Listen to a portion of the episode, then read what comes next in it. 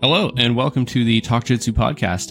I'm your host, Joey. No Jordan or Mike here with me today, but I do have an awesome guest. I have Mr. Greg Souders. I'll let you introduce yourself. Okay, cool. What's going on, guys? I'm Coach Greg Souders. I run a gym out of Rockville, Maryland, in the United States called Standard Jiu-Jitsu. So Greg is, I guess I'm going to say, maybe a slightly controversial or popular figure in the jiu-jitsu community. He's basically the pioneer of what a lot of people call the ecological approach to learning, and especially the pioneer of bringing that into the grappling scene in jiu-jitsu. So we're going to talk a little bit about that today. We're not going to go too in-depth on the ecological approach itself. We're going to give a brief synopsis for you people who've never heard of it. But if you want more information, Greg's done a ton of podcasts. They're all fantastic. Search his name in Spotify or Apple Music or whatever. You'll find tons of them. Listen to them. They're all great. But we're really going to try and build off that today and go a little deeper. For those of you who don't know, this is something I've been trying to employ to the best of my abilities in my own gym. And I've got a whole bunch of questions for Greg that I've kind of got from my own experience and from listening to him talk. So yeah, I'll let you take the floor. Can you just give like a brief explanation of what the ecological approach is? For sure. So the ecological approach is a theoretical framework first put forth by a researcher in the 1960s named J.J. Gibson. In his theoretical framework, he was trying to understand why behavior emerges and how behavior emerges, and he tried to push forward this idea of direct perception. Direct perception is the idea that organisms interact directly with their environment, meaning all the information that we need to act, move, create new behaviors is present for us in the environment. It is not impoverished. It does not have to be interpreted. As long as an organism is communicating directly with its environment through interaction, again, all the information they're picking up to create and find opportunities for action are there present. And that is what guides the emergent quality of behavior. And that's a simple explanation. I mean, there's a lot more to it. That view since the 1960s has been pushed forward, argued, debated, both positive and negative. So anyway, we use this idea as our starting framework for creating sound jiu-jitsu practices. Awesome.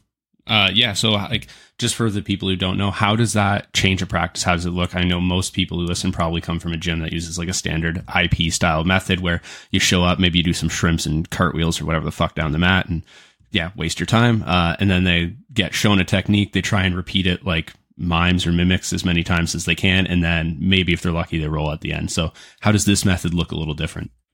Okay, well, the first thing is it takes context as the most important piece of why a movement is what it is. So, for example, we don't move in a vacuum. Humans move relative to their intention for movement. So the reason this is important is because we want to put the athlete back in the environment as a way for them to start acquiring skill. Like, for example, if we're working, let's say, anything from the top position in jiu-jitsu, no movements have any sense or have any relevance outside of the resistance you're going to receive from a bottom player as you're trying to perform tactics on them. So what this suggests is that we should remove any training protocols that take the student out of the live environment where they're experiencing real resistance as a way to acquire new skill. So again, the implication here is that all of our practice design should be live and against unscripted and uncooperative resistance, because that's the context in which movements matter. Awesome. Yeah, I think that's a really good description. Just to give a quick clarification for listeners, I know this. I've listened to hundreds of hours of Greg talk. I know this. I'm trying to kind of get him to give it just a brief description for you guys. So again, if you have any questions on that, there's a lot in his other content, but I kind of want to build off now. So the first question I get, I'm going to ask a question. It's a little disingenuous. I don't believe this, but I just want to clarify for the people. This is something I get asked a lot. What's the difference between positional sparring and task-based games? So the games that you would use in your method to develop these skills. Well, task-based games is a shortcut language used to describe how we're orienting these small little mini games that we're creating in a practice room. Actually, task-based games, I think that original little piece came out as a thing between me and Kit Dale. So I think I said it on a podcast, and all of a sudden Kit Dale came out with a product called Task-Based Games. So that's fine. I think it's good language. It's an easy way to kind of tell people what we're doing with these little mini games. But the real theory that I'm using to create these games is the constraints-led approach. That is a better way to describe, quote, task-based games. The idea is that we constrain the environment, meaning we remove opportunities for action or opportunities for certain movement solutions to emerge. So it sort of parameterizes the student's search space. So as they're interacting with their player, we constrain the environment or remove options for action to get them to search specific areas to create specific outcomes. And the way this differs from situational sparring is just that. We're going to spar from this situation, period. So an example of situational sparring would be something like, we're going to start in the mounted position today. Top player wins if they submit bottom player. Bottom player wins if they recover their guard or reverse the position. That would be an example of situational sparring. Situational sparring assumes knowledge, meaning students who do a situational sparring round must already have skills built in order to do that. Those rounds. The constraints that approach, or a task-based games round, would be where we put someone in the mounted position, but we would give them very human-centric task goals. Like, for example, use your connections, your bodily structure, and your movement any way that you can to hold the bottom player down. No matter what else happens, stay on top and hold bottom player down. Bottom player, your job is to use your hands to push the top player off of you. You give them something very specific to do that's relevant to anybody walking in off the street or relevant to anyone without any previous jiu-jitsu knowledge. And then we build jiu-jitsu knowledge through experiencing different constraints in different positions and situations. Yeah, so even outside of the obvious benefits of the way this teaches people to learn, this solves one problem that I always had when I first started teaching was, you'd start a class the old way, the traditional way of teaching, and you'd tell people, all right, we're going to start and mount, and I'm looking to get a Kimura. And new people who come in off the street, they're like, what the fuck is a mount? What am I doing here?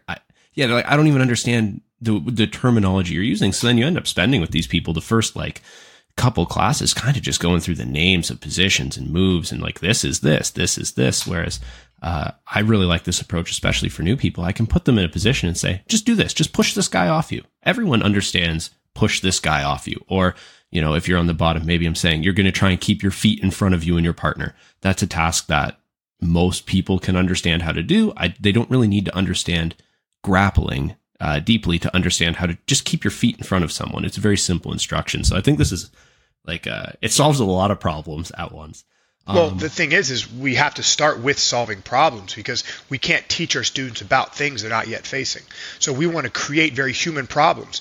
What we have to understand about any given skill or any given sport, and grappling in this case, is that we can't start with mechanics. We have to start with origins.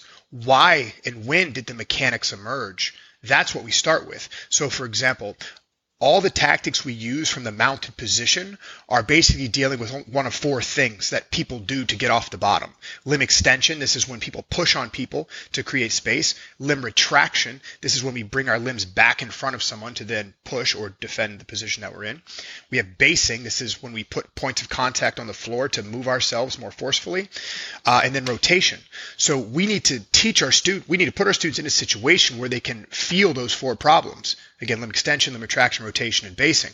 So when they get to experience those things, we can give them tasks to solve those four problems as they present, but they need to be presented first. That's the context in which the movement will develop. But without that context and talking about the solution first, this would be like, I've used this analogy before, some people like it, some people don't, learning mathematical processes by just looking at solutions. So it doesn't really work like that. We got to present the problem first, allow the student to experience it, and then we shift the focus of our students' intention and attention relative to how they're facing the problem.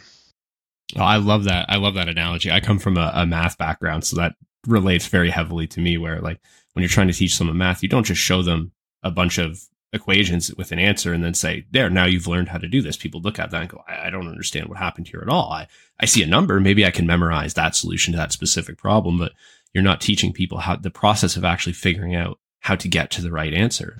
Well, and here's what's interesting, and I think this kind of muddies the water a little bit. Our ability to abstract something that already exists is an attribute. Some people have that cognitive ability. Some people can look at something that already exists, and they can abstract the invariance. They can determine why that exists. That is an attribute. We can't assume that everybody learns like that. Right? It's let's say we see a movement pattern in jiu-jitsu that requires flexibility, and we didn't see that flexible nature of the person who created that movement solution. Then we try to teach it to people who are inflexible in that specific way. Then we would be, trying to force something upon someone they don't have an attribute to do. So we have to ask ourselves, how can we get things to emerge in students and new learners that aren't, quote, attribute driven? So we have to be careful anytime that we see some phenomena somewhere and try to implant it on everybody else. So again, just because one person's able to abstract complex ideas from, certain phenomena doesn't mean that everybody can.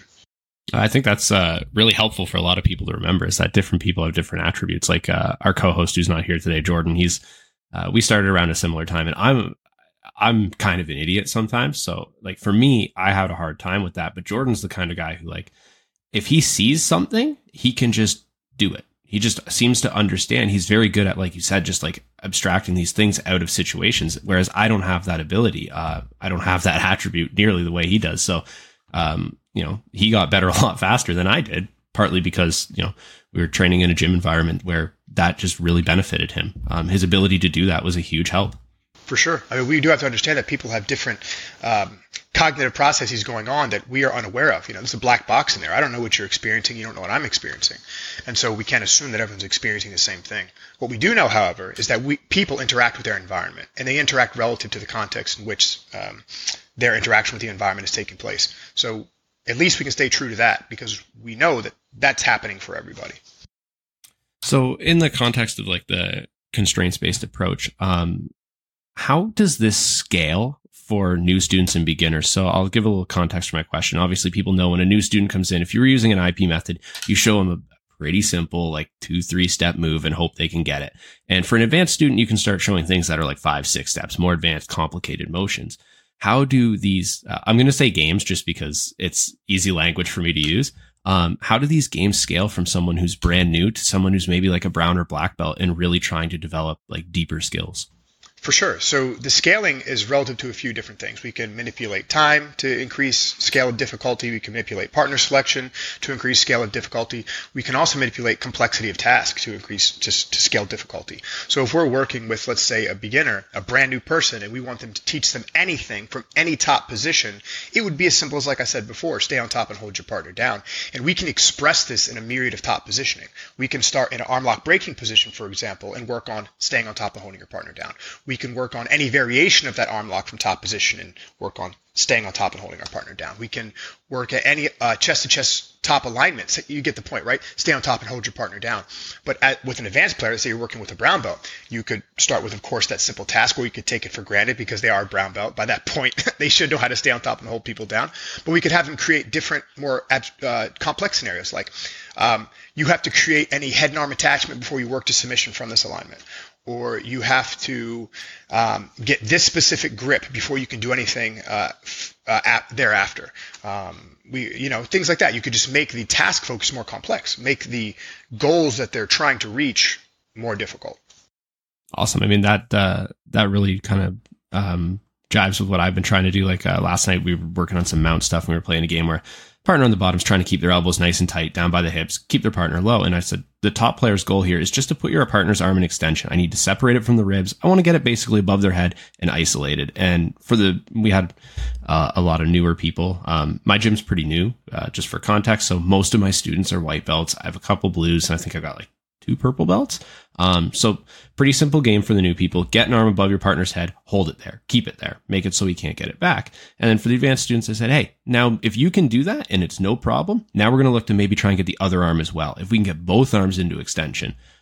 So for me, that's an option for, new students don't have to worry about, oh God, I got to get both of these arms and hold them.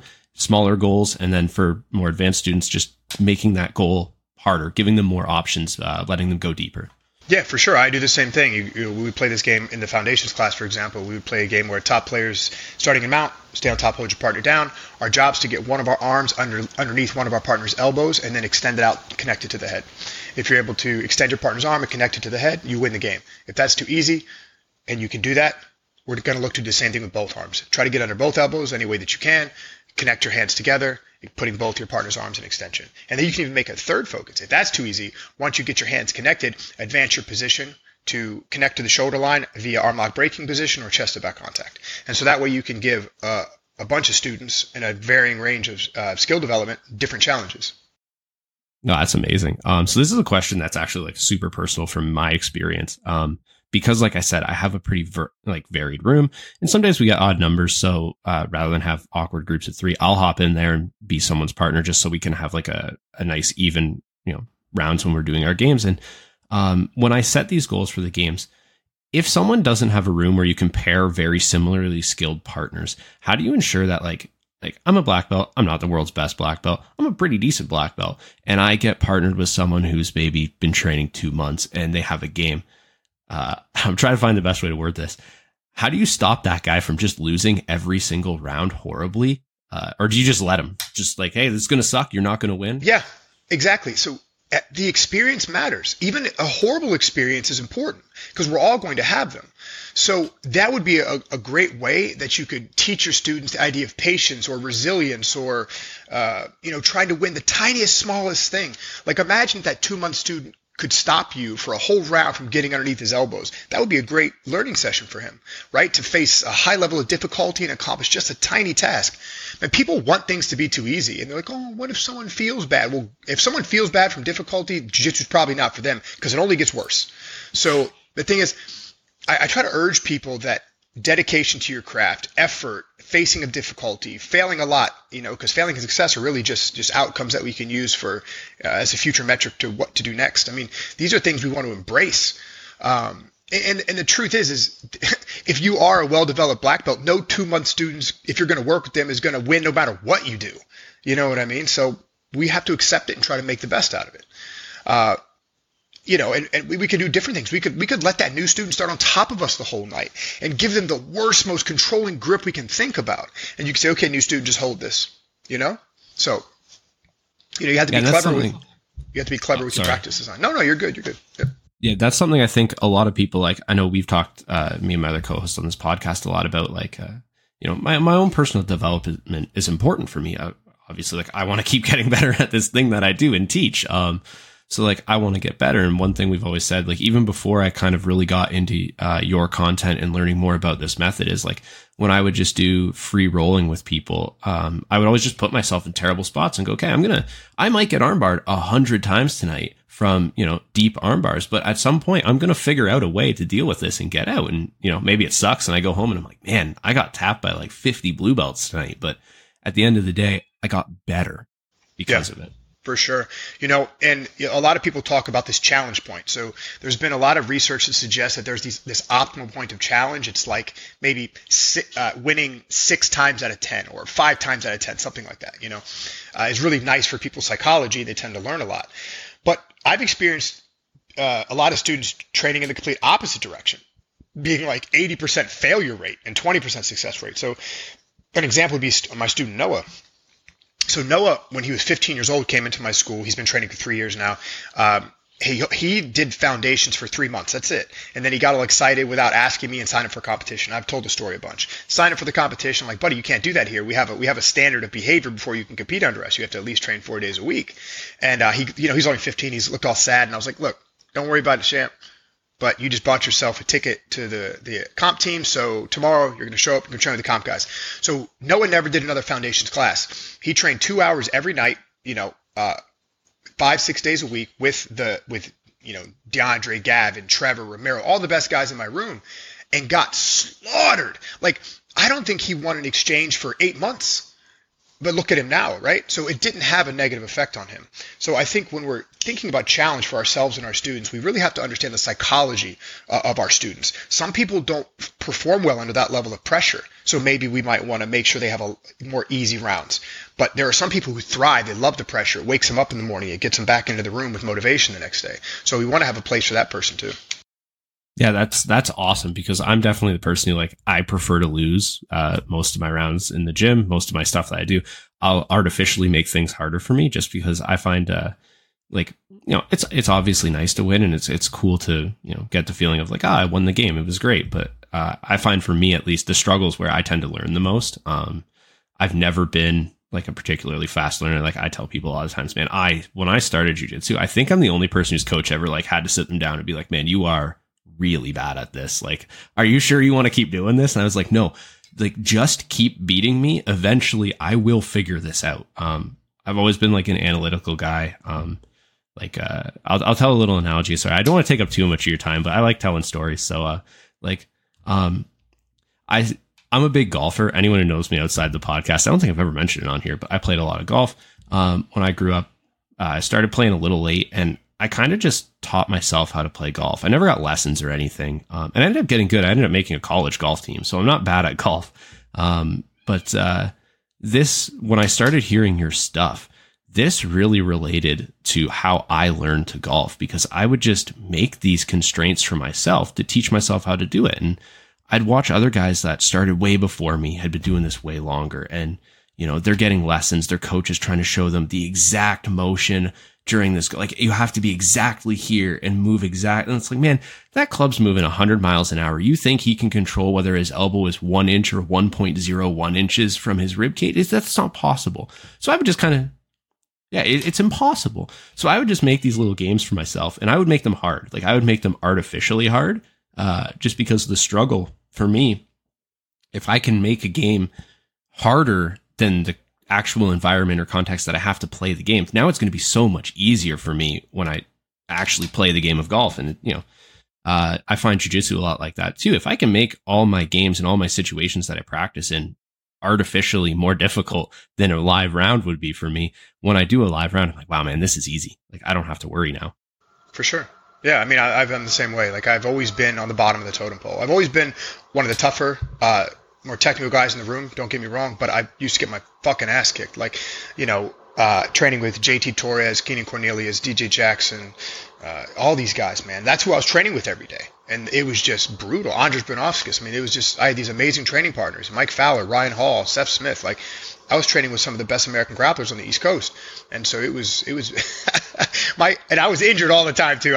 They used to call me Mr. Glass, man. I used to get my fucking ass kicked, but I was getting beat up a lot, and I'm 20 years in now, and I love jiu-jitsu now more than ever. So, you know, and I even tell my students now, look, if I train with you and you don't try to beat me, I'll never roll with you again. I love that. Yeah, that's something that I don't know if it's addressable by the ecological approach, but I find it's definitely helped since I started doing this method. Is I found before, when I would do like free rolling or positional sparring with people, especially like white or blue belts, they almost have this sense of like, oh, you're a black belt, it doesn't matter what I do, I'm going to lose. So they just wouldn't do anything. They wouldn't try to win because they'd convince themselves, well, I can't win, so why don't I just try not to lose?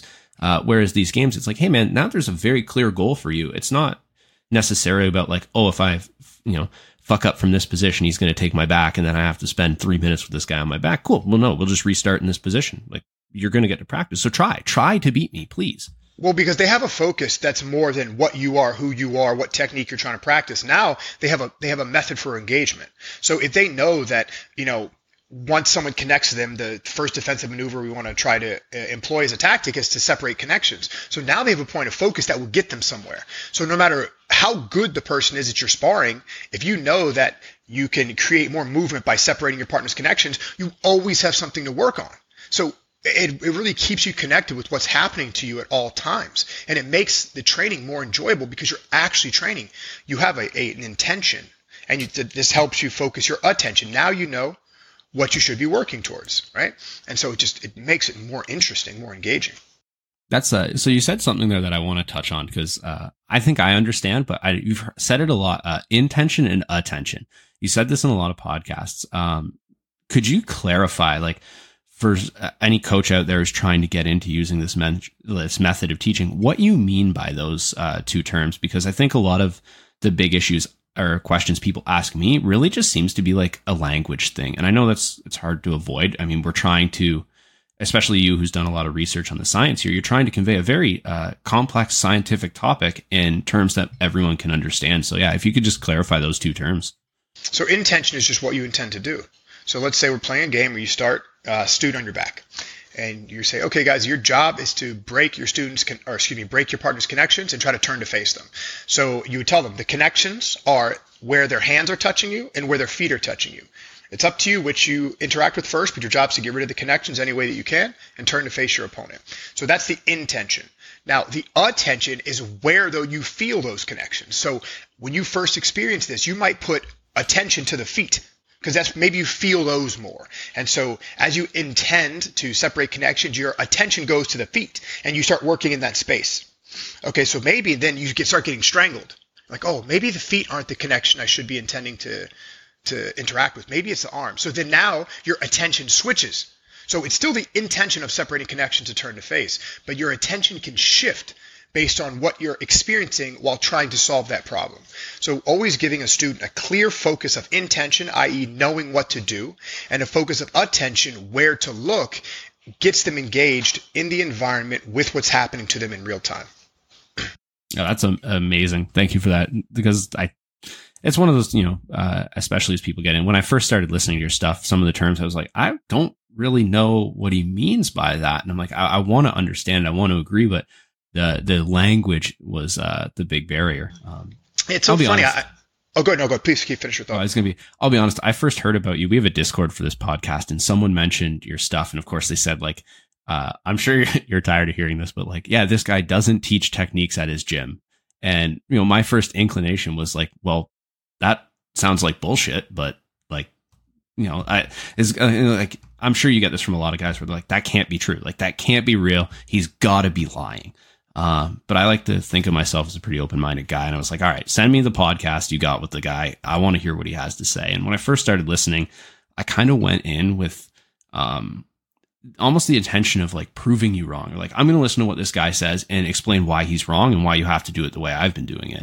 And that didn't really go so well, because everything you said on the thing kind of really meshed with what I had thought. And I was like, damn, maybe I've been going about this wrong. And I almost had like a little like existential crisis as a coach, where I'm like, what is my role? Like, what am I doing? So like, could you just explain, like, briefly, like, your opinion, like, how does the role of a coach change from the IP method, where the coach is kind of supposed to be like some grand emperor wizard who knows all the secret techniques and everyone has to pay him money to learn these, versus now like the ecological approach, where I just feel like a guy in a room, kind of like, I was using an analogy. I don't know if this makes any sense, but I tell my guys in my room, I'm almost like a Sherpa. If you know anything about like mountain climbing, like, yeah, I'm not taking you to the top of the mountain. I'm not showing you any magic fucking helicopter ride to the top. I'm just going like, hey man, this is probably the way you should go if you want to get to the top of this thing. So like, let's all go together. We're a team now.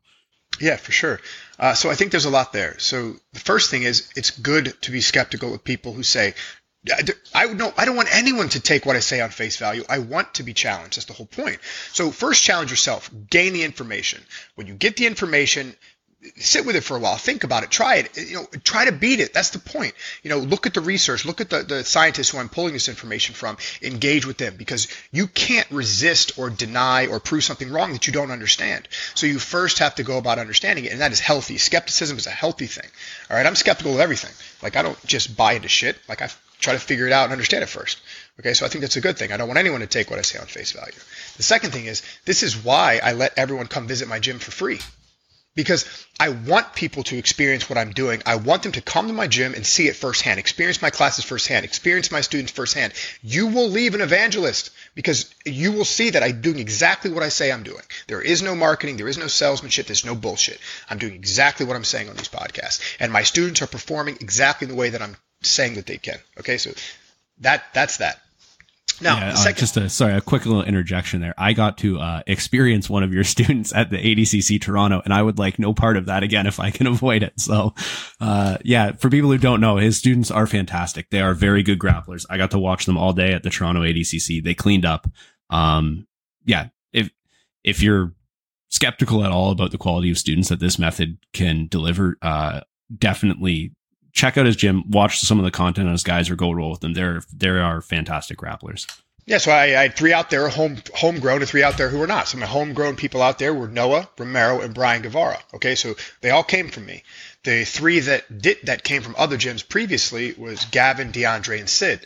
So you could see that even I can change students that come to me with previous experience, and I can grow students that don't have them. I'm capable of doing both things. And, people always, they always talk about DAD and Gavin. But no one, and often people forget about Alex. I have a student, Alex Nguyen, who's a female, who's won the world, I think, 4 times. She's won Pans, 4 or 5 times at every belt level. At first it was gi and no gi. So Teen Pans, when she was 14 years old, she won that. Juvenile 1 and 2 blue belt world, she won that in the gi on. She won purple belt no gi. She got second place purple belt gi. This is all worlds. She won Pans at both, beating girls like Burana St. Marie. She's, you know what I mean? It's like I have students. Alex is a black belt world champion. She was my first one. So anyway, people say crazy shit. But yeah, my students are pretty good. Now, let's go to the existential crisis, because I had it too. So I came from IP, deliberate practice, high rep drilling. I came from that. For 12 years, it's what I did. And I was even invested in the IP process. Anders Ericsson was a researcher who I was reading about back then. So he's the researcher who came up with deliberate practice. And so I bought a tome of all his white papers. I read all his ideas, and I was trying to implement them. But even Anders Ericsson had a problem. When they basically constrained all the studies for what was causing change in the athlete, they found out that deliberate practice could only account for 24% of the learning that was happening. And there was this huge other subset of things that they could not identify as what was causing learning to happen, which is interesting. And so, ecological psychology, I think, fills that gap, by the way. But anyway, so I was big into Anders Ericsson. I was big into high rep drilling. There are no two people on Team Lloyd Irvin that drilled more than I did. I was completely bought in. Anyway, so when I left the school and I first started teaching on my own and I was reading this new material, I had an existential crisis. I was like, oh shit. If it's all about the environment, it's all about perceiving what's in your environment. What the hell is my job? What do I do? And then when I tried to start implementing this, I realized, oh shit, there's a lot that I don't know. So I had to turn everything back around. I had to relook at my own jiu-jitsu. I had to relook at how I was designing practice. I had to relook at how I was talking to my students. I had to change completely. I had to take 12 years of learning and experience, and I had to turn it around, and I had to try to apply this new method whole cloth. I had nobody to ask. I had nobody to talk to. I was just reading white papers, reading what the researchers were saying, and trying to come up with a new method to put it all together. So I went through the same thing. And so now, it's hard. It really does affect you as a coach, you know? But I think at the end of the day, I mean, you probably feel the same way as I am, where like, even if I have to really change the way I do it, and maybe I have to take a job that's a little less like prestigious or a role that's less prestigious, like at the end of the day, all I want is what's best for my students. I just want to make these guys good. So there's a difference between a knowledge teller and a coach. John Danaher is a great knowledge teller. You could put him on a podium and he could give a symposium on every position that's ever been invented in jiu-jitsu and why it matters. And he would be the king of that. Now, he's a good coach also, but his coaching has to do with the change he's able to make in his athletes. And so that's what we do. We're guides. We create a practice environment that's rich with information that our students can pick up to create new behaviors and to create new skills. If you're able to do that for a wide range of people, you're a good coach. That's the top of the hill for us. It's not to be a knowledge teller. It's to make a change in our athletes. I had a professor a long time ago who said something really interesting that's always kind of stuck with me. I don't know if you feel the same way, but he said, you can't teach a human anything. All I can do is give you the conditions needed for you to teach yourself. I agree. I agree with that 100%. Yeah. And that to me was like, at the time, I really didn't understand it. It didn't make any sense. And now it's probably like 10 years later, something like that now. And now it's finally starting to like, I understand it. I'm not actually like implanting information in your brain like someone typing into a computer program. All I'm doing is giving you an environment, a situation in which you get to learn for yourself. And I guess the difference between like maybe a good coach and a bad coach is how well I create that environment and how easy I make it for you to learn. I agree. Yeah, you want to make the conditions, full and available so students can maximize the hour, the 2 hours that they're with you, so they can acquire new skills. That's our job.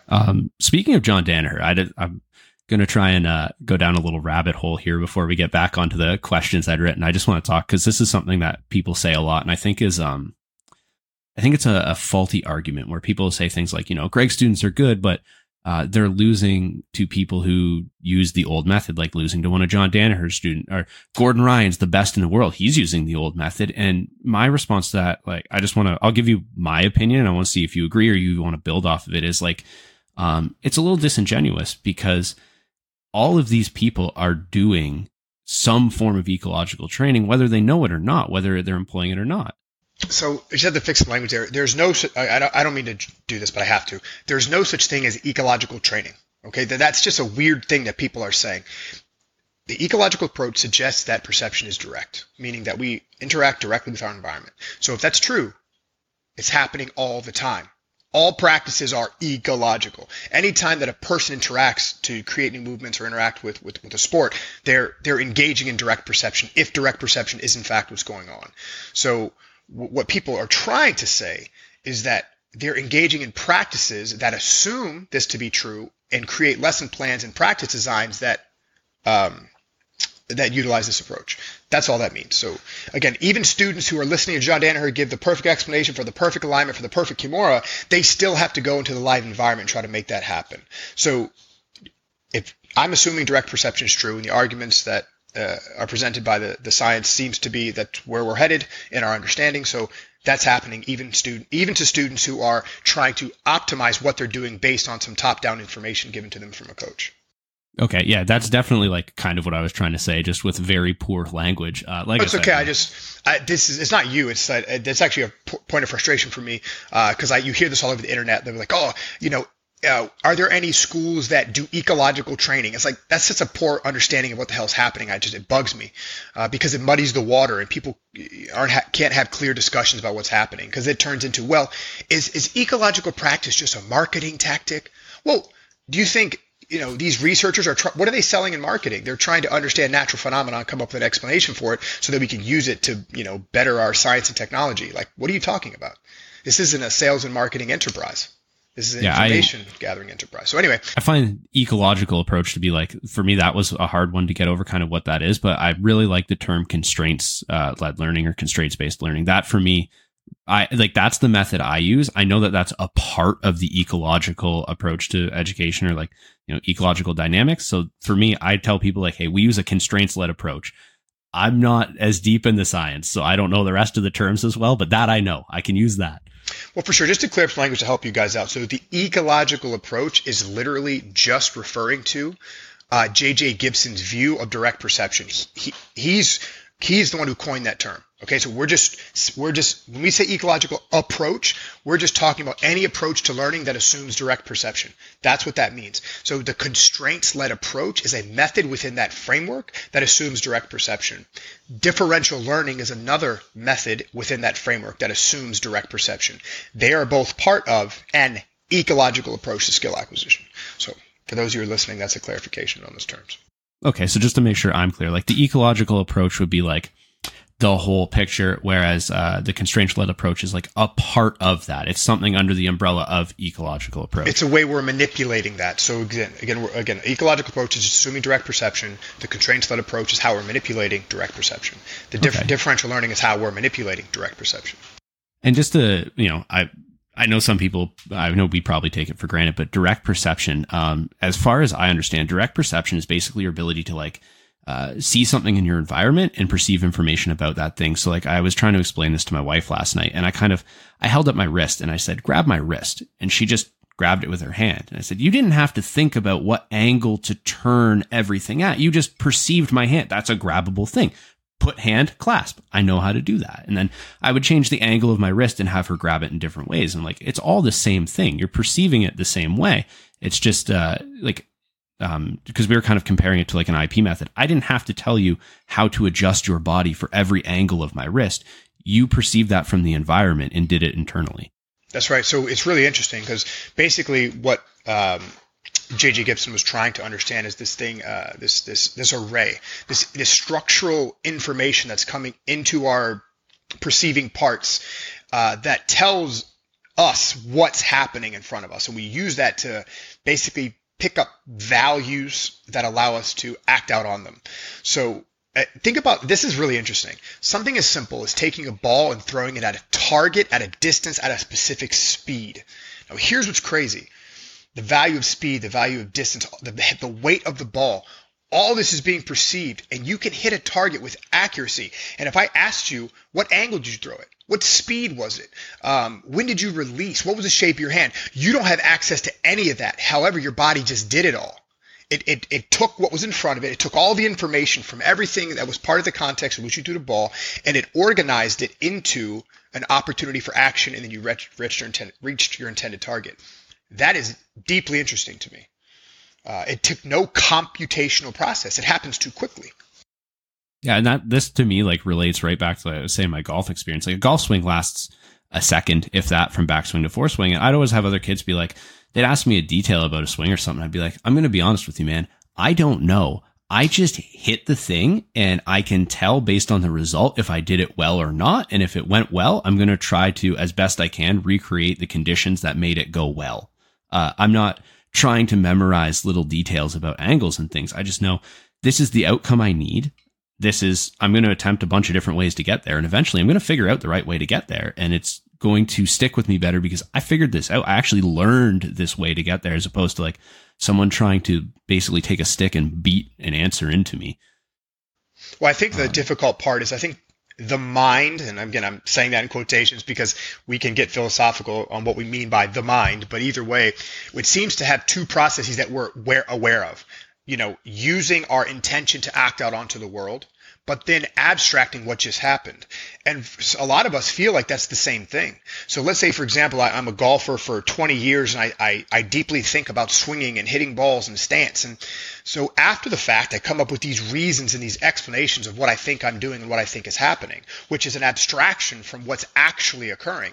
So the abstraction you're pulling out of the environment is a model of the environment. So we know that all models are not real because they're a representation of realness. It's very difficult to replicate in an abstraction. And the reason we know this is because when it's studied, when elite performers are asked, how do you do this? What are you doing with your elbows, wrists, hands, head, eyes? And they use tracking software to look at where eyes, hands, elbows are going. They're not going in the way that the person is saying that they are. It's completely doing something different. So the things that these people are saying they're doing, when they're put up to scrutiny, they're not actually doing. So again, it's a trick of the mind. It's an illusion that we experience in our awareness. So anyway, so if we just say, hey, I guess our abstraction is impoverished, we should probably stay true to what's actually happening and just let things emerge how they do. No, I think that's actually a fantastic point, because I do this. Like, I don't know if there's a lot of value in it. I like doing it for me, and I highly encourage my students to do it because I think it does have value. Is recording our grappling. We take a lot of footage. And it's always interesting to me.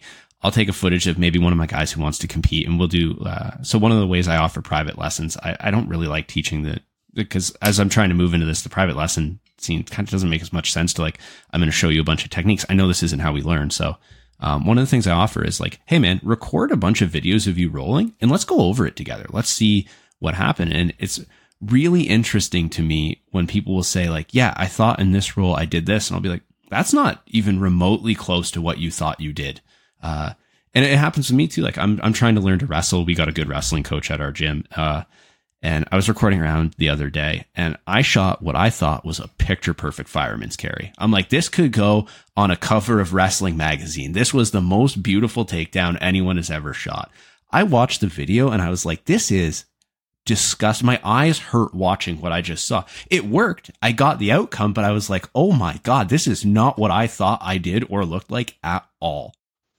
Yeah, no, I think it's, first of all, I think video watching is good. So a lot of people think that when we talk about the ecological approach, the constraints-led approach, differential learning, that we're saying that we can't watch, we can't copy, we can't mimic. These are all part of the natural learning environment. We do this as organisms, right?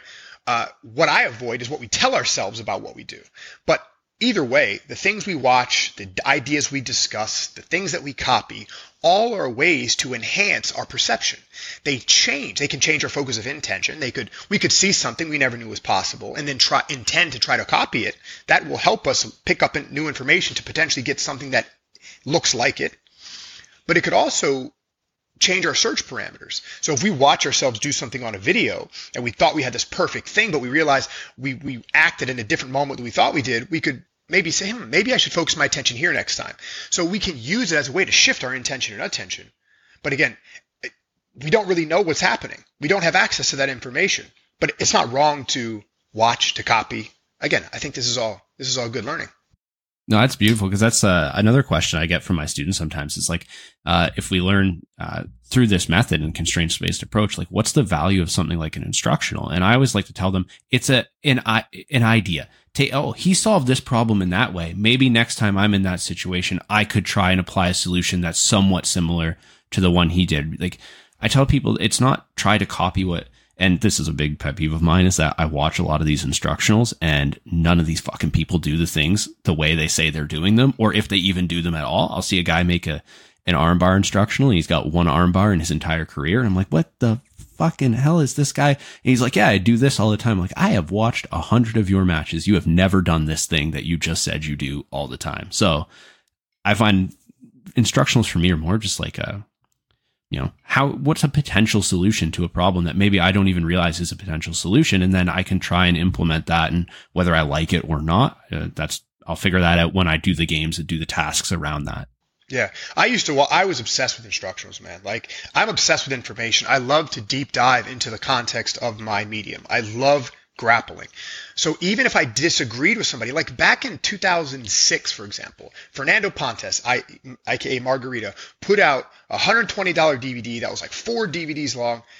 It was the biggest waste I've ever spent money on, except for this one thing about how cross chokes with the gi on are not about your elbows but your wrists. That simple idea made me a strangling machine. Like, I was like, oh, that was worth all $120. But everything else was just trash. So we can abstract invariants or ideas about what we could or couldn't do from instructionals. But the problem with the current model of instruction is, one, it's step by step. It's first you do this, then you do this, then you do this. That doesn't exist. There is no such thing as a step-by-step process in our environment.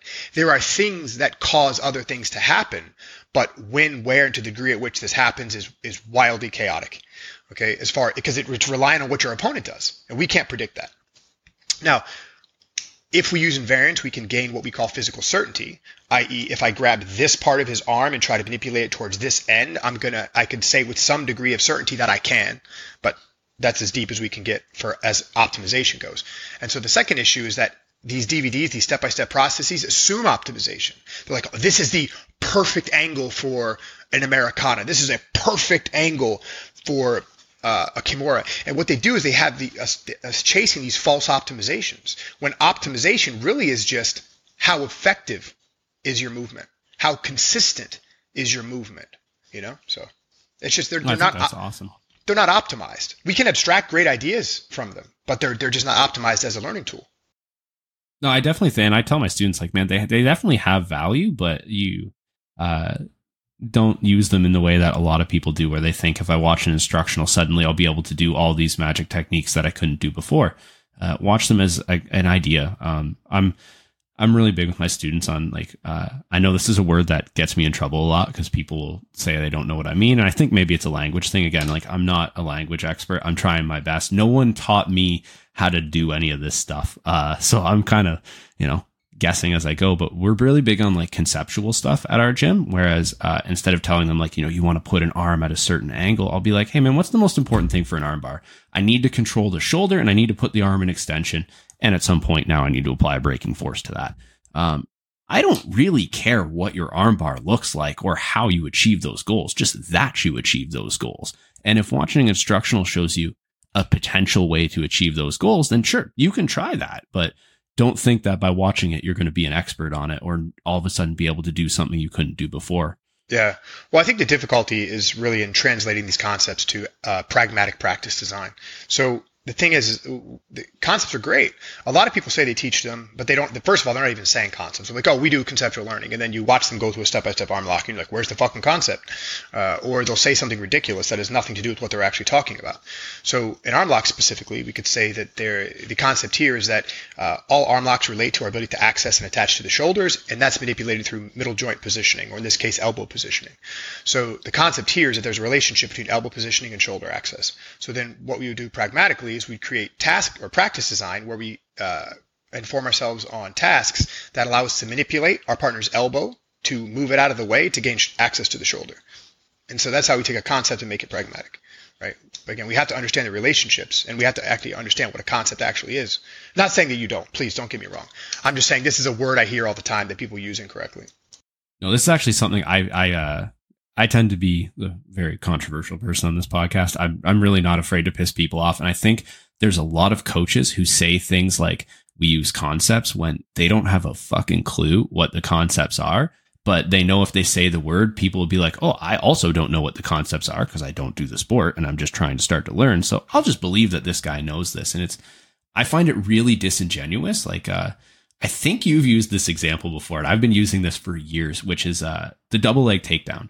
And I'll see so many coaches say they use concepts and they show a double leg and they're like, their knee has to hit the mat. They need that little knee pound on the mat. And I'm like, do you even understand why you're doing that?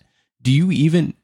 But they'll be like, I need to get below his hips. I'm like, but do you even understand why you have to drop to your knee? Like, why are you showing this? The concept here is I got to get my hips below this guy's hips. If he's standing upright, I might not even need to level change. Like you watch great wrestlers, like, you know, for MMA, like George St. Pierre, he has never touched his knee to the mat to do a double leg takedown. You don't need this. And I think there's a lot of gyms that think the concept is that my knee hits the mat. I'm like, that's not a concept. Knee hitting the mat is a mechanic. Okay. It's a mechanic. Exactly, yeah. It's a result of what the situation calls for it. You have to align your body in a specific way to reach a specific outcome. And if you understand constraints, then you'd understand why the knee hits the mat. So if you watch, so first of all, the knee hitting the mat, the penetration step largely comes from collegiate wrestling or folk style wrestling. Mm-hmm. You see it more often than in other grappling sports, and you have to ask yourself why. Well, in collegiate wrestling, leg tackles are scored highly. Okay, so if leg tackles are the central focus, not only in the sport, but the culture of the sport, then they're going to happen often. So the best way that we defend ourselves against leg tackles is to get as close to the ground as we can so we can keep our legs and hips as far from our partner as we can. So this would create a low stance in both players. So when your partner's really low and you have to get below him, but you still have to accelerate forward, hitting your knee allows you to both be low but still produce drive. So it's constrained by the constraints of the environment. It's why the knee touch emerges. It has to do with bodily height, like height and whether fighting. So this is why you don't see it in mixed martial arts. When you want to punch, you don't want to hunch over because you don't have as much power as if you're standing up a little more upright. So because we're both standing upright and we're punching, a penetration step doesn't require knee drive because you can access the hips only by lowering your level a tiny bit. So that's why it emerges that way. So if you understand constraints, you can understand why mechanics emerge, right? 100%. This is what I tell my students. And like, I get pretty passionate about like, and this is a hot take. This is my opinion. Please, anyone listening to the podcast, this is not Greg's opinion. I think most coaches are really shitty at their job. That's my opinion too. You can just, I'll say okay. It. Well, I'm glad we agree on that. And I know people get mad at me, and I've said some things that have gotten me some messages on Instagram from people being like, oh, come fight my coach. And I'm like, I'm not going to do that. I don't give a shit about your coach. He might be a great grappler, and this is another hot take, but you can be a great grappler and a really, really shitty coach. Those two are not intrinsically linked skills. But you did say something I want to talk to you about. This is something, it's like kind of a question for me as a coach. You mentioned why the knee pound or the penetration step emerges in wrestling as a function of like, leg attacks are scored very highly in wrestling. You have students who compete in a high level in IBJJF and ADCC. When you design your practices, do you change constraints or games based upon the rules of the competitions coming up? So obviously, for people who don't know, ADCC and IBJJF do have different rules. They have different scoring parameters, which can change your prioritization of certain techniques. Obviously, certain things are not allowed in one versus the other. Do you try to optimize for any tournament, or do you just think like learn good grappling and then you can figure out how to adapt to a rule set if you're an adaptable athlete? More the latter than the former. So I have a few goals for my student learning skills first. So the first thing is I teach them how to play the game. And the game physically, not the ADCC game, not the IBJJF game, the game of grappling. That's attacking your opponent's periphery to gain access to center mass, putting center mass on the floor, immobilizing it, isolating and reattacking the periphery. So that's what I teach my students how to do. I teach them to do that through making and maintaining connections for the purpose of controlling distance through isolation, segmentation, immobilization, and destabilization. That's what I teach. So that's the conceptual framework that we use, and then we filter things through that. So if let's say there's something like ADCC, for example, if you turtle for 3 seconds, you can just roll over onto your back and no score, right? So in that case, so we prioritize. Once the back's exposed, we keep it exposed. We don't let it touch the mat. We focus a lot on threatening while puncturing hooks, just because, one, that's physically good grappling. If you can get behind someone, stay behind somebody, the chance that you're going to submit them and maintain control of them through an extended period of time goes up. But it also happens to fall in line with the rules of a tournament that we want to win. So in that case, they merge. But either way, we care more about the physics of grappling as they relate to physical certainty and achieving the outcome of immobilization as leads to strangulation and breaking more than anything else. So we prioritize that over everything else. And then again, we adapt to the rule set in practice minimally, just enough so that when we play the game, we're not ignorant of what the criteria is under which we're playing. Okay, so it's basically the minimal or the smallest adaptations you can make as possible to, like, obviously optimize for the rule set and make sure people aren't doing something that's going to get them DQ'd. Yeah, because the rule set's too specific, right? I don't want my athletes to be that specific. First, I want them to be general. I want them to play any aspect of the game, top and bottom, you know, during progression, during resistance, whatever. I want them to be able to optimize their ability to play the game physically. Then and only then am I worried about the specific constraints present in the rule sets that we're going to be competing in. I want them to become specific later in their career, not early in their career. Too many coaches have their students become too specific too early, and then that hamstrings them into, like tunneled development. Like you see, like these high-level leg lockers, like Robert Deagle. That dude wouldn't get off his back if you paid him. Like he's gonna lay on his back from here to eternity. He's gonna talk about all the skills he's developing with passing and wrestling. But have you ever seen him do anything other than a Akani Basami? I haven't. So I don't want to create that type of athlete. The specialized athlete disgusts me, and I don't want my students to be that. I want them to play the whole game. I think that's a really good piece of advice for anyone listening out there. Is like when you're a white or a blue belt, man, you have to learn how to do everything. I know you might be one of those people who picks up leg locks as a white belt, and you're like, this is what I'm gonna be good at. Please. I beg you, as a coach, learn how to do everything.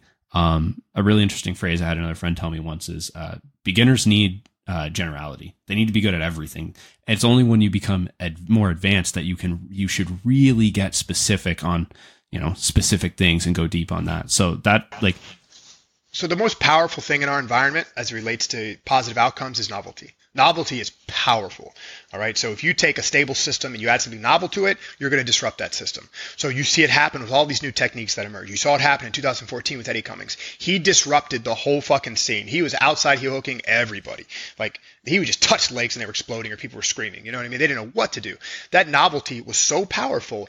Everyone now had to start learning those new behaviors. They had to start exposing themselves to those new behaviors. But after that new behavior gets added to the system, it restabilizes. So it's not as powerful anymore. That novelty is reduced because it's no longer novel. All the other tactics in passing and in different scenarios which leg locks become available are starting to, again, stabilize around that feature. So part of my coaching job for my students is to make them immune to novelty. We're trying to focus on invariance so we can fulfill conditions to always be progressing or resist people progressing against us. So again, we have to be careful. Again, novelty is powerful, but we don't want to fall into the trap of winning with it. Because if you're using only novelty and we're not familiar that it's the novelty that's causing the significant outcomes, when it becomes less novel, we're going to be stuck. So again, I make my students immune to novelty. I try to warn them against it when they're embracing it. And so it's important, I think, for coaches to know that might be a factor in why we're having success at one given time or another.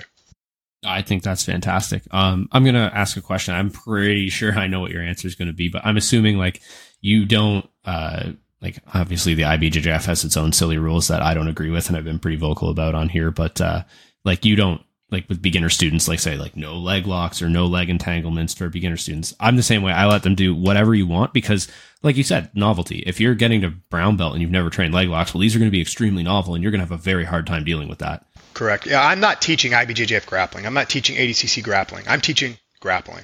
All right, so I figured we're taking the entire system into account, and we're working from all aspects of the system. This is another question I got to ask, mostly because I really want you to convince my students. I know you dropped the gi at your gym. I hate the fucking gi. I hate those pajamas, but I got students who like it, so I keep offering it. For my students, can you please talk about why we need to drop this damn gi so that I can just go to no gi only? All right, well, you're not going to like my answer, but I'm going to give you my honest one. No. I'm going to give you my honest opinion. The gi is an accident of history. The Japanese trained with kimonos on, so we train with kimonos on. It was introduced to us by the Japanese. The tradition stuck. It became the tool that we use for the equipment that we use to grapple in that context. Great. That's fine. However, because a system tends to move towards optimization over time, gi grips and specific grips constrain the environment and make the environment overly specific So what we end up learning is we're not learning how to grapple anymore. We're learning how to use a jacket and pants to grapple, which is fine, but we have to understand that is a thing in and of itself. The tool of the cloth is so powerful that it will make you overly specific as a grappler.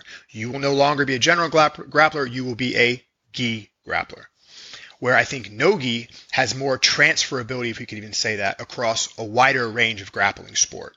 Since there is no jacket, or pants, you're using a body to control a body. Now, it has its own issues, it has its own constraints, but they're more generalized and I think easier to disrupt once attractors develop. So I think that no-gi grappling is better in the long term for overall understanding of all aspects of grappling because it's less constrained by anything other than the rules of the sport you're playing and or the human body. So to me, I want to understand how a body controls a body. I don't want to understand how a jacket controls a body. I'm not interested in that anymore. So if you want to really understand grappling in its less specific context, I would say no-gi grappling is the way to go.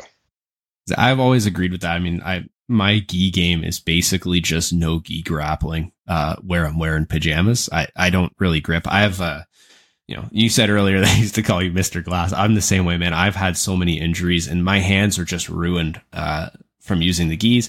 I basically, when I do gi classes, I can't remember the last time I've actually like gripped a gi. I just do no gi grappling in a gi. And I'm like, why am I even doing this? Why don't I just do no gi grappling? But the same isn't true for someone who does exclusively gi. If you transfer to no gi, your game would have to change dramatically because you can't.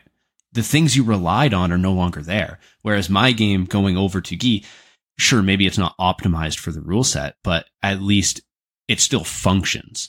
Yeah, for sure. And think about what's interesting. We take a college wrestler and put him in a gi and put him in a room. They can still be successful against whites, blues, and purple belts coming in off the street. So if it was so magical, why can't you deal with the wrestler? So yeah, I don't know. It's just to me, I think honestly, I think it is a waste of time unless you want to specialize in jacket wrestling. Then go for it. But or if you enjoy it, go for it, man. You know. But another thing we have to consider, and this is people don't ever talk about this. So when you can control at a distance, you can produce more torque on the joints. So the fact that I can grab your lever at the very end with a strong cloth grip, I can yank the piss out of your elbows and shoulders. The fact that you have a rope around your neck, I can yank hard on your spine and on your collar. This puts a lot of stress on the joints. Same thing with the pants. I can grab the end of your pants. I'm putting so much pressure on your knees and hips when I'm moving you around. So if you want to avoid these like torque-driven injuries, taking the jacket off will help.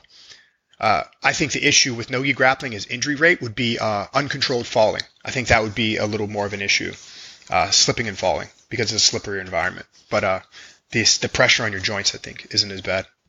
Yeah, and I think, at the end of the day, like, hey, this is a contact combat sport. There's always going to be a risk of injury. And, when people get sweaty and you're moving around, I've had people ask me all the time. I'm sure you get people ask, is jiu-jitsu safe? And I'm like, as safe as something can be when you're moving around with another human body. I mean, crossing the street can be dangerous. I could slip on ice. Maybe not in the southern states, but in Canada, at least you can slip on ice most of the year. No, for sure. Yeah, that's the discussion I hate having. Like, dude, what are you talking about? There's no such thing as a free lunch, okay? You can sit in place, you'll die. Your hips and knees will wear out. It doesn't matter. If you're scared, do something else, okay? But either way, you're dying. Deal with it. You're going to get hurt 100%. Doing something. You're going to you're going to be 40 and reach for a dish in a high place. And you're going to strain your back, Yeah, though that's definitely true. Just to get us back, I know I don't want to take up too much of your time, but I do have a few more questions I want to get to if possible. This one's for me as a coach, something I've kind of struggled with when switching this method. It's probably actually been my biggest point of struggle is like, let's say we're giving constraint-based game. I'm getting my students to do something with tasks and they're just not like someone's just not getting something. They're really struggling. If at all, I guess, but at what point do you jump in and like, I'm not saying teach them a technique or show them an option, but what point do you like step in and maybe guide them like, hey, maybe you should try this? Yeah, I have a process for this. Yeah. Okay. I'd love to hear that. I have rules for feedback. So I believe the environment has everything that you need to use, but you have to know where to look. So as a coach, our initial responsibility is to inform our students' intention and attention, give them something to do, help them focus where to look to do it. That's your initial job. Now, once they start getting feedback through outcome, i.e. failure or success, and they come to you and they say, let's say failure, for example, hey, coach, I'm trying this thing. The first thing I ask them is, what was your intention? If they can answer that, we'll go deeper. If they can't, I'll say, try again. So if you don't have first an intention, no feedback will matter because it needs to be relative to something we can objectively say, this is why something happened. If we don't know what we were trying to do, we can't start the feedback process, coach, student. So first, do you know what you were trying to do? So, yeah, coach, I was trying to get my arm under my opponent's elbow. Great. Were you successful? No. Why? As I was trying to get under his elbow, he's keeping it really tight to his body. What did you try to do to get it away from his body? Nothing. Great. Go try it again. Goes and tries it again. What'd you try? Well, I tried to dig my arm underneath his elbow, like right next to his body. Were you successful? Yes. Great. Keep doing it. So what I try to do is I just try to keep reinforming their intention and attention, but I have to know that they're engaged in the process. They have to be able to continuously tell me what their intention was, what was the outcome of their intention, what problems were they facing, and what did they do about it. And I keep cycling them through that. It's just I'm guiding that natural process that you're going to go through anyway. But since I know what the problems are based on my experience, I can help that guide become more efficient. I can put that attention right where I need it to go. You know, if they do something well, I say, good, keep doing that. If they do something bad, what could you have done differently?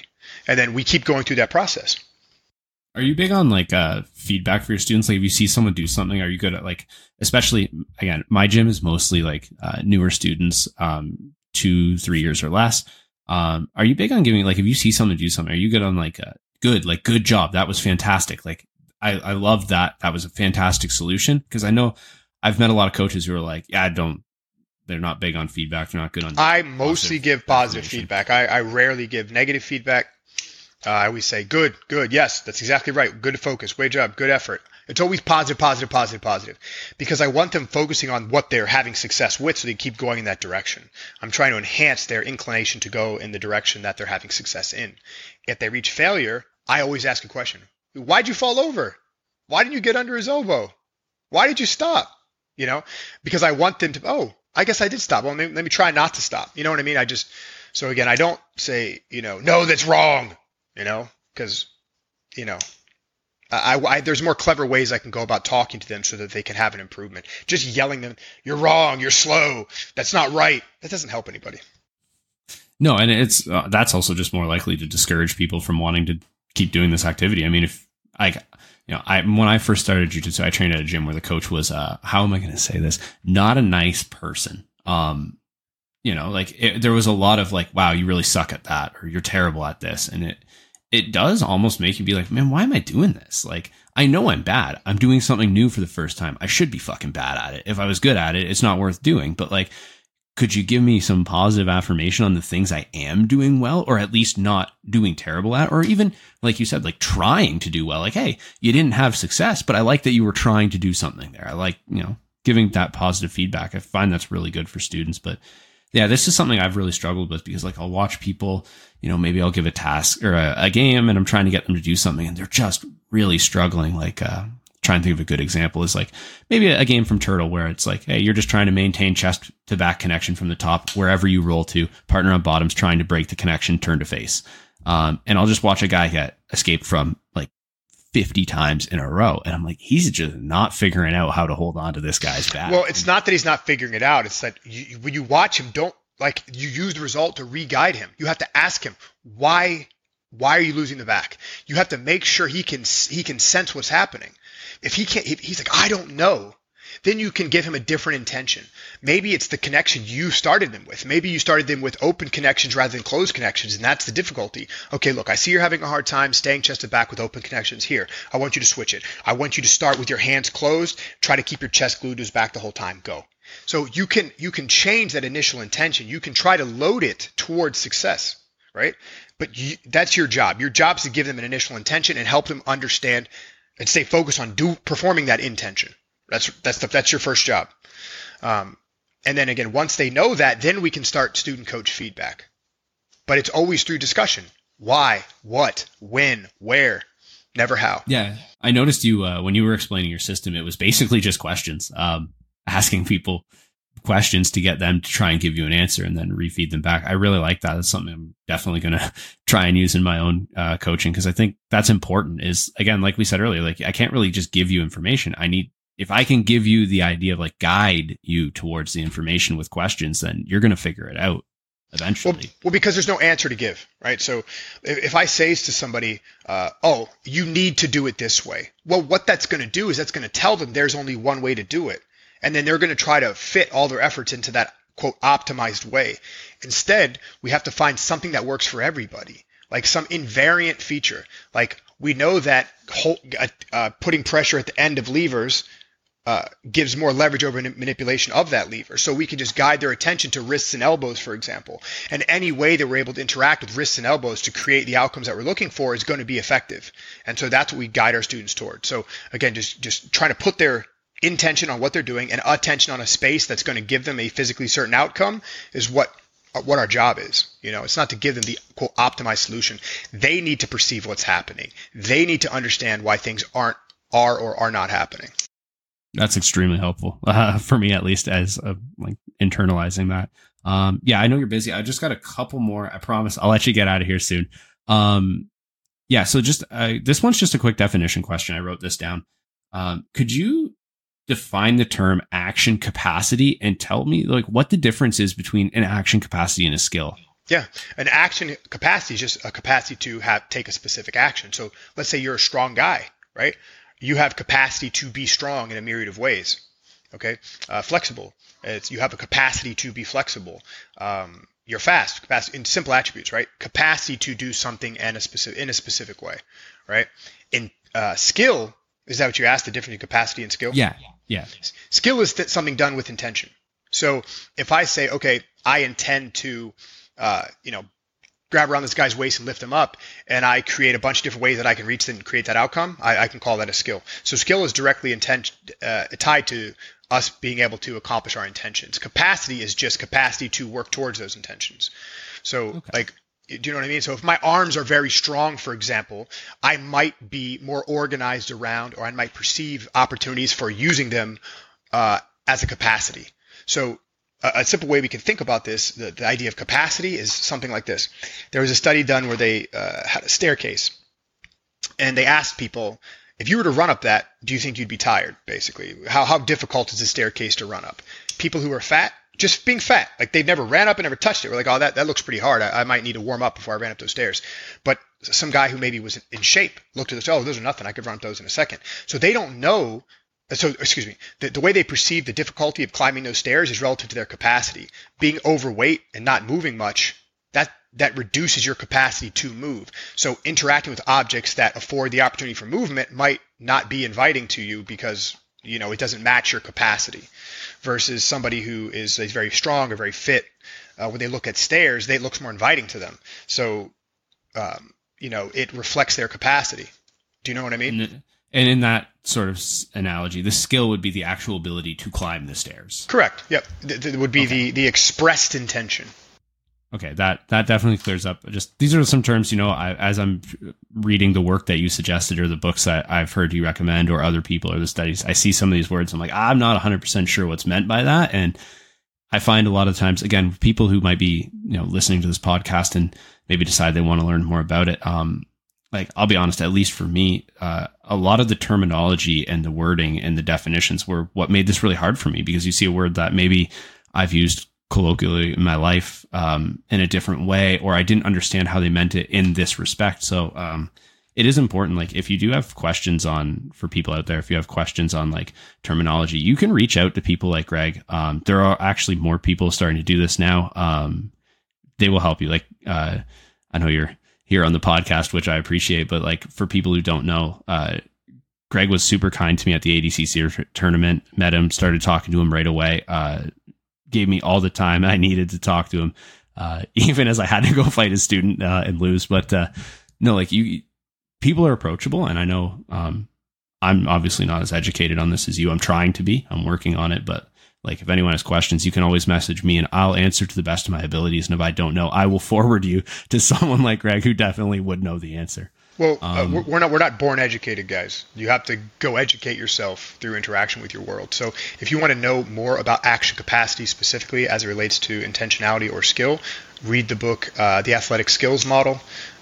It goes into depth on that topic. Okay. I just have one last question and I'll let you get out of here. I know this is going to be maybe a weird one. I know we might go a little in depth on this, so I'm sorry if it takes up too much time, but, for the student, like obviously we're as coaches, we really get to design our practices, and any coach out there, hopefully, as long as they have some say in the way their classes are structured, can design their classes this way. They can use these methods, these tools to build skill.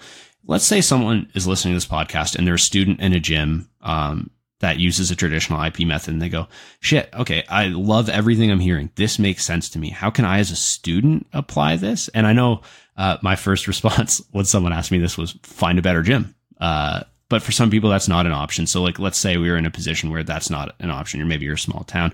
How can a student take this information and apply it to their own training without like the coach buying in? Yeah, okay, so first is you don't have to listen to your coach. Okay, guys, like there's no rule that says, you know, he's daddy and you have to do everything he says. So if you're at a gym and your coach irritates you or is giving you useless information, just stop listening. Pick at your toes while they're talking. It's no problem. The second thing is join a gym where there's a lot of live work. So any gym where you're doing lots of situational sparring, lots of open rounds. Find a gym where there's a lot of open mat time where you can go and use the mats in any way that you want. And so that's the first thing. Okay, we need more opportunities to act, okay, live with resistance. That's the first thing. And again, you don't have to listen to anybody. Ignore people. Do shit yourself. The second thing is I would try to inform yourself on one of two things. Either consume more jiu-jitsu, watch more live matches, watch more competition footage, find, you know, performers that interest you, that do things that interest you. Try to mimic them, try to copy them, try to understand why they do what they do, and see if you can implement some of those whys and what's into your practice. The other way, inform yourself in the science. So something that I experienced is when I started learning about direct perception and theories of embodied cognition and the ecological approach, I started to become inspired to look at human movement differently. And so what this did is it helped inform me how I could use my practice better, how I could manipulate my focus of intention and attention to maximize my training time. So, and to say that more simply, find a way to understand intentionality and attentionality. Learn how to manipulate it. Learn what's a good way to manipulate it and what might be suboptimal, right? Learn how to focus your intention and attention, basically. Set goals for yourself during practice. You know, goals deeper than just arm lock. Set goals for the conditions that create the possibility for arm locks, right? So, yeah, learn about the science, inform yourself on more jiu-jitsu. Find some consistent training partners. Find some guys that are willing to work with you, that will give you the extra time, that will play some of these ideas with you, that will interact with you as you grow. These are some ways that you can use your traditional gym to still grow and what I think to be a more efficient way. That's awesome advice, man. I always tell people, you know, a coach is here as a guide, but at the end of the day, like you have to take some responsibility for your own development. Like, it's all on you, buddy. Like you have to be responsible for yourself. Like I can lead people to water, but I can't make you drink. Like you got to be willing to put in the work. And if you're a student at a gym whose coach maybe isn't willing to put in the work, then it's unfortunate, but now it's a little bit more on you to take control of your own training. So for people out there, like if you like this stuff, you know, reach out. Again, people will give you options, maybe give you advice. One of the hardest parts when I switched to this was building games, designing task-based games, designing the stuff to build skill. So if you're out there and you're not sure, reach out to people. I know at least I'd love to help you. As best I can. Again, yeah, reach out. There are people, there are resources. Listen to any of other Greg's content. Definitely watch. Is it Standard Jiu-Jitsu is the YouTube channel for your gym? They have some amazing content. I send a couple of your videos. You have a video critiquing other people's games that they've made and kind of giving feedback on that. I send that to everyone I know who is interested in using this method because I'm like, this is a really good way to look at what other people want, what other people have designed as a game, and use the feedback to kind of as a guideline for how you can design something. For sure. I think the best way. So actually, Rob Gray has a really good quote that I think ties this all together very well.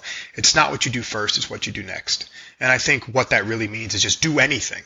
Just do anything.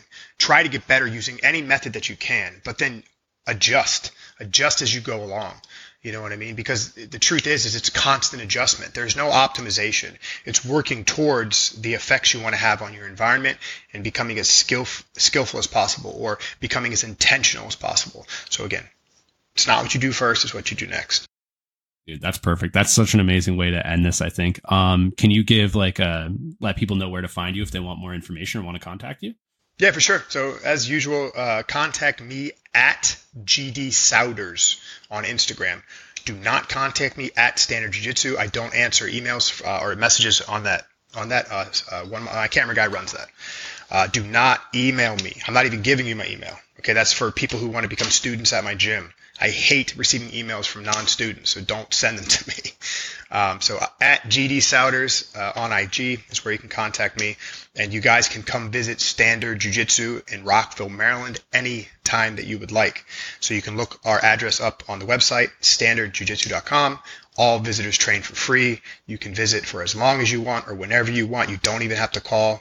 Just come in, put your shit on, and get to work. Awesome. Well, thank you so much for coming on, man. I really appreciate you taking the time to talk to me. And I'm sure you'll get some messages from me at some point as I go through this process of trying to improve at this and ask you questions. Yeah, thank you for coming on. Anyone who's still listening, leave a comment in the video. Let me know if you like this, if you want more interviews like this. Again, I can't recommend Greg's stuff enough. Please check it out. Yeah, and thank you. That's it. Awesome. Of course, sir. Thanks for the opportunity. I really appreciate it. And of course, it was good meeting you and talking to you on this podcast.